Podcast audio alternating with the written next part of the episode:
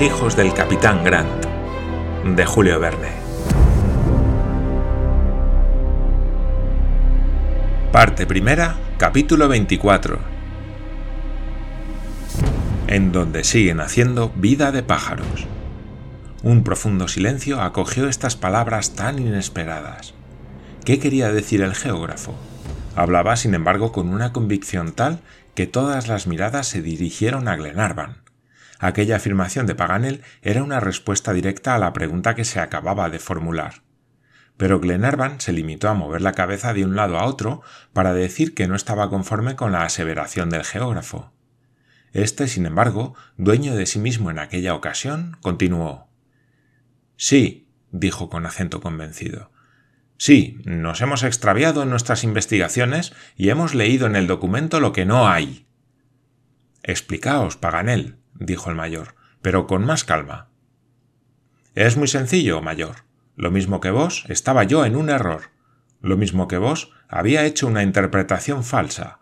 Pero ahora mismo, cuando desde lo alto del árbol respondía a vuestras preguntas, al detenerme en la palabra Australia, un rayo de luz ha cruzado por mi cerebro y he visto claro lo que antes no había visto. ¿Cómo? exclamó Glenarvan. ¿Pretendéis que Harry Grant. Pretendo, respondió Paganel, que la palabra austral que se encuentra en el documento no es una palabra completa, como habíamos creído hasta ahora, sino el radical de la palabra Australia. Sería una cosa muy singular, replicó el mayor. Singularísima, replicó Glenarvan encogiéndose de hombros. Es una cosa pura y simplemente imposible. Imposible, repitió Paganel. Es un vocablo que en Francia no admitimos. ¿Cómo? exclamó Glenarvan con el acento de la más profunda incredulidad. ¿Os atreveríais a demostrar con el documento a la vista que el naufragio de la Britania ocurrió en las costas de Australia? Estoy seguro de ello, respondió Paganel. A fe mía, Paganel, que vuestra interpretación me causa maravilla, procediendo nada menos que de todo un secretario de una sociedad geográfica. ¿Por qué razón? preguntó Paganel, herido en lo más vivo. Porque si admitís la palabra Australia, tenéis que admitir que en Australia hay indios, lo que hasta ahora a nadie se le había ocurrido. El argumento no hizo mella en Paganel, el cual sin duda lo esperaba, pues le hizo sonreírse. Querido Glenarvan, dijo, no cantéis victoria demasiado pronto. Voy a batiros en toda regla, como decimos nosotros los franceses. Voy a batiros como no ha sido nunca batido ningún inglés. Será la revancha de Crecy y de Asincourt. No deseo otra cosa. Derrotadme, Paganel. Escuchad. No hay indios en el texto del documento. La palabra incompleta indi no significa indios, sino indígenas, y convendréis conmigo en que hay indígenas en Australia. Glenarvan miró fijamente a Paganel. Bravo, Paganel, dijo el mayor. ¿Admitís mi interpretación, querido lord? Sí, respondió Glenarvan, si me probáis que el resto de la palabra, Gonia, puede no aplicarse al país de los Patagones. No, exclamó Paganel, no se trata en el documento de Patagonia, Leed en él cualquier cosa menos Patagonia. Pero ¿qué se ha de leer? Cosmogonía, teogonía, agonía. Agonía. dijo el mayor. Me es indiferente, respondió Paganel. La palabra no tiene ninguna importancia, ni siquiera trataré de averiguar su significado. El punto principal es que Austral indica Australia, y hace falta estar ciegamente metidos en una falsa vía para no haber desde un principio descubierto una explicación tan evidente. Si yo hubiese encontrado el documento, si mi juicio no hubiera estado falseado por vuestra interpretación, jamás lo hubiera comprendido e interpretado de otro modo. Estas palabras de Paganel fueron recibidas con hurras, aplausos y felicitaciones. Austin, los marineros, el mayor y sobre todo Roberto, que encontraba un nuevo asidero a su esperanza, que ya no tenía ninguno, aplaudieron al digno sabio. Glenarvan empezaba también a convencerse y estaba próximo a confesarse vencido. Voy a haceros, querido Paganel, la última observación, y me inclinaré delante de vuestra perspicacia. Hablad, Glenarvan. ¿Cómo completáis las palabras nuevamente interpretadas y de qué modo leéis el documento? Nada más fácil. El documento está aquí, dijo el geógrafo, sacando el precioso papel que tan concienzudamente estudiaba desde hacía algunos días. Reinó un profundo silencio mientras Paganel, tomándose tiempo para responder, coordinaba sus ideas. Con el dedo índice seguían el documento líneas interrumpidas, en tanto que con seguro acento y subrayando ciertas palabras, leyó como sigue. El 7 de junio de 1862, la fragata Britannia, de Glasgow, ha zozobrado después de... poned si queréis, dos días, tres días o una larga agonía, poco importa, es de todo punto indiferente, en las costas de Australia. Dirigiéndose a tierra, dos marineros y el capitán Grant van a tratar de abordar, o han abordado, el continente, en que serán, o son, prisioneros de crueles indígenas. Han arrojado este documento, etc. ¿Está bien claro? Muy claro, respondió Glenarvan, si el nombre de continente puede aplicarse a Australia, que no es más que una isla. Tranquilizaos, querido Glenarvan, los mejores geógrafos están conformes en llamar continente australiano a la isla de Australia. Entonces, amigos míos, exclamó Glenarvan, no puedo deciros más que una cosa. A Australia y que el cielo nos proteja. Australia, repitieron unánimemente sus compañeros. ¿Sabéis, Paganel, añadió Glenarvan, que vuestra presencia a bordo del Duncan es un hecho providencial? Bueno, respondió Paganel, pongamos que soy un enviado de la Providencia y no hablemos más del asunto. Así terminó aquella conversación que tan grandes consecuencias tuvo en el porvenir, y cuyo primer resultado fue modificar completamente el estado moral de los viajeros. Habían vuelto a coger el hilo de Ariadna en el laberinto en que se creían perdidos para siempre. Sobre las ruinas de sus proyectos frustrados se levantaba una nueva esperanza.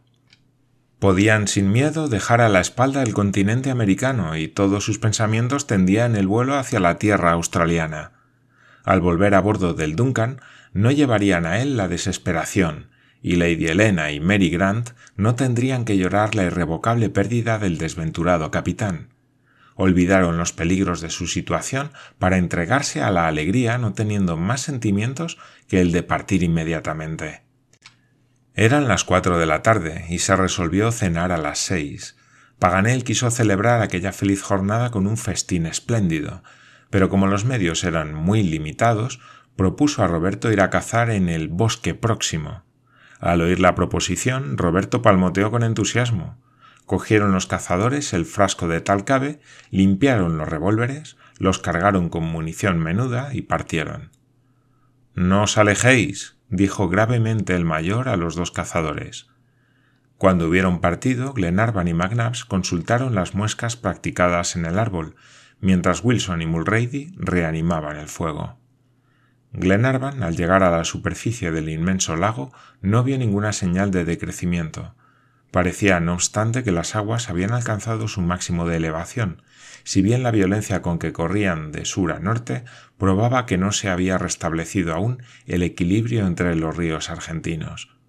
Antes de bajar aquella masa líquida, era preciso que permaneciese inmóvil y tendida, como el mar en el momento de concluir el flujo y empezar el reflujo. No se podía, pues, contar con que estuviesen próximas a bajar las aguas mientras corrían hacia el norte con la rapidez de un torrente. Mientras Glenarvan y el mayor hacían sus observaciones, resonaron en el árbol algunos disparos, acompañados de gritos de alegría casi tan ruidosos como ellos. El soprano de Roberto hacía escalas sobre el bajo profundo de Paganel. No se podía decir cuál de los dos era más niño. La caza prometía y dejaban presentir maravillas culinarias. Cuando el mayor y Glenarvan estuvieron de vuelta en el hogar, tuvieron que felicitar a Wilson por una excelente idea que se le había ocurrido. El buen marino, con un alfiler torcido y un pedazo de hilo, improvisó un aparejo y se dedicó a una pesca milagrosa, cogió algunas docenas de pececillos llamados mojarras, tan delicados y sabrosos como los eperlanes que saltan metidos en un pliegue de su poncho y prometían formar un plato exquisito. En aquel momento bajaron los cazadores de la cima del árbol. Paganel llevaba con mucho cuidado, para que no se rompiesen, huevos de golondrina negra y una sarta de gorriones que bautizó con el nombre de peleles. Roberto había cazado diestramente algunos pares de jilgueros, pajarillos verdes y amarillos muy sabrosos y muy buscados en los mercados de Montevideo. Paganel, que conocía cincuenta y una maneras de preparar los huevos, tuvo que limitarse a cocerlos en las cenizas calientes. Sin embargo, la cena fue tan variada como agradable. El tasajo, los huevos duros, las mojarras asadas, los gorriones y los jilgueros muy doraditos al fuego compusieron uno de esos banquetes cuyo recuerdo se consigna en los fastos culinarios. La conversación fue alegre. Todos felicitaron a Paganel como cazador y cocinero. El sabio aceptó los parabienes con la modestia que también sienta al verdadero mérito, y luego se entregó a consideraciones curiosas acerca de aquel magnífico ombú que les abrigaba con su sombra y cuyas raíces, según él, alcanzaban profundidades inmensas. Roberto y yo, dijo chanceándose, nos creíamos en medio de un bosque mientras cazábamos. Hubo un momento en que temimos perdernos. Yo no acertaba a hallar el camino que había seguido. El sol declinaba en el horizonte, buscaba en vano la huella de mis pasos, el hambre se hacía sentir cruelmente.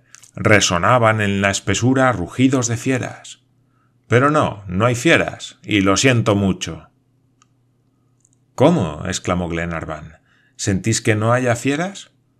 Sí, por cierto. Cuando sobre todo son de temer por su ferocidad. La ferocidad no existe, científicamente hablando, respondió el sabio. Buenas salidas tenéis, respondió el mayor. Paganel, no me haréis admitir jamás la utilidad de las fieras. ¿De qué sirven? ¿Queréis decírmelo? Mayor, exclamó Paganel. Sirven para hacer clasificaciones, órdenes, familias, géneros, subgéneros, especies. Vaya una ventaja, dijo McNabbs, como si todas esas cosas que habéis dicho sirviesen de algo. Si yo durante el diluvio hubiera sido compañero de Noé, hubiera impedido al imprudente patriarca meter en el arca parejas de leones, tigres, panteras, osos y otros animales tan dañinos como inútiles. ¿Eso hubierais hecho? Preguntó Paganel escandalizado. Lo hubiera hecho.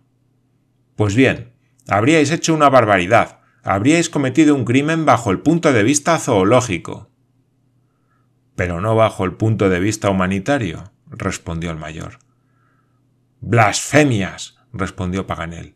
Yo, todo lo contrario, habría conservado los megaterios, los pterodáctilos y todos los seres antediluvianos de los que, desgraciadamente, estamos privados. Pues yo digo, replicó McNabbs, que Noé hizo lo que debía, dejándoles abandonados a su suerte, en la hipótesis de que viviesen en su tiempo. Pues yo os digo que Noé obró mal, respondió Paganel, y que se hizo acreedor a la maldición de los sabios hasta la consumación de los siglos. Los oyentes de Paganel y del mayor no podían contener la risa viendo disputar a los dos amigos sobre la conducta del viejo Noé. El mayor, que en su vida había discutido con nadie, andaba todos los días a la greña con Paganel, faltando a todos sus principios. Verdad es que el sabio le provocaba continuamente. Glenarvan intervino en el debate, como tenía por costumbre, y dijo sea o no deplorable, bajo el punto de vista científico o bajo el punto de vista humanitario, estar privados de fieras, hoy por hoy tenemos que pasarnos sin ellas. Paganel no podía esperar encontrar ninguna en este bosque aéreo. ¿Por qué no? preguntó el sabio. ¿Fieras en un árbol? preguntó Tom Austin. Sin duda, el tigre de América, el jaguar, cuando le acosan muy de cerca a los cazadores, se refugia en los árboles. Cualquiera de ellos, sorprendido por la inundación, hubiera aceptado el asilo que ofrecen las ramas del ombú. Pero, en fin, supongo que no habéis encontrado ninguno, dijo el mayor. No, respondió Paganel, a pesar de que hemos batido bien todo el bosque. Es de lamentar, porque hubiera sido una caza soberbia. El jaguar es uno de los carniceros más feroces. De un zarpazo mata a un caballo, y cuando ha probado una vez carne humana, la prefiere a todas las otras. Lo que más le gusta es la del indio, después la del negro, luego la del mulato, y finalmente la del blanco. Me alegro de ocupar el cuarto lugar, respondió McNabbs. Lo que prueba que sois insípido, respondió Paganel con acento de desdén. Me alegro de ser insípido, replicó el mayor. Pero es humillante, respondió el intratable Paganel. El blanco se proclama el primero de los hombres y parece que los jaguares no son de su misma opinión. Sea lo que quiera, amigo Paganel, dijo Glenarvan, atendiendo a que entre nosotros no hay ni indios, ni negros, ni mulatos. Bueno es que no haya tampoco jaguares.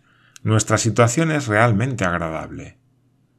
No es agradable, exclamó Paganel, asiéndose a aquella palabra que podía dar un nuevo giro a la conversación. ¿Os quejáis de vuestra suerte, Glenarvan? Pero ¿podría no quejarme? respondió el noble lord. ¿Estáis acaso bien aposentado entre ramas incómodas? En ninguna parte he estado nunca mejor, ni aun en mi gabinete. ¿Qué os falta? Hacemos vida de pájaro, cantamos y revoloteamos. Empiezo a creer que los hombres han sido creados para vivir en los árboles. Como lo prueban sus alas, dijo el mayor, irónicamente. Un día u otro se las harán. Pero entre tanto, respondió Glenarvan, permitidme, querido amigo, preferir a esta morada aérea la arena de un parque, el pavimento de una casa o la cubierta de un buque. Glenarvan, respondió Paganel, es preciso aceptar las cosas como vienen. Si son buenas, tanto mejor. Si son malas, paciencia. Veo que echáis de menos las comodidades de Malcolm Castle. No, pero. Estoy seguro de que Roberto es perfectamente feliz, dijo Paganel para asegurar al menos un partidario a sus teorías. Sí, señor Paganel. exclamó Roberto con alegría.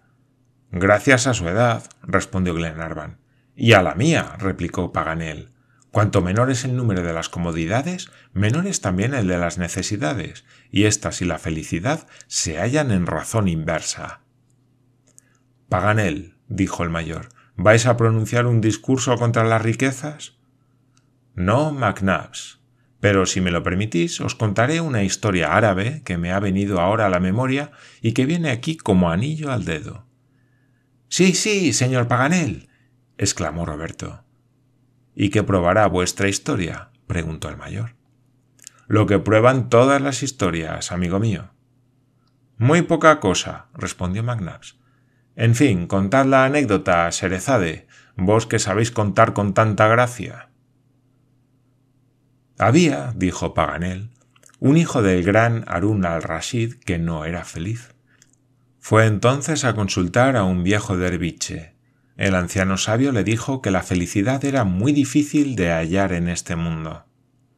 Sin embargo, añadió, conozco un medio infalible de procurárosla. ¿Cuál es? preguntó el joven príncipe. Poneos, respondió el derviche, la camisa de un hombre dichoso. El príncipe abrazó al sabio anciano y partió en busca de su talismán. Visitó todas las capitales de la tierra, se puso camisas de reyes, de emperadores, de príncipes, de magnates. No le sirvieron de nada, no era feliz, se puso camisas de artistas, de guerreros, de comerciantes, lo mismo. Anduvo mucho sin encontrar la felicidad. Después de haber probado tantas camisas, se volvía desesperado y cariacontecido a su patria cuando vio a un pobre labrador que alegre y cantando iba detrás del arado. He aquí, dijo, un hombre que posee la felicidad, o no hay felicidad en la tierra. Se dirigió a él. Buen hombre, le dijo. ¿Eres feliz? Sí, respondió el labrador. ¿No deseas nada? Nada. ¿No cambiarías tu suerte por la de un rey? Jamás. Pues bien, véndeme la camisa. Mi camisa, no tengo camisa.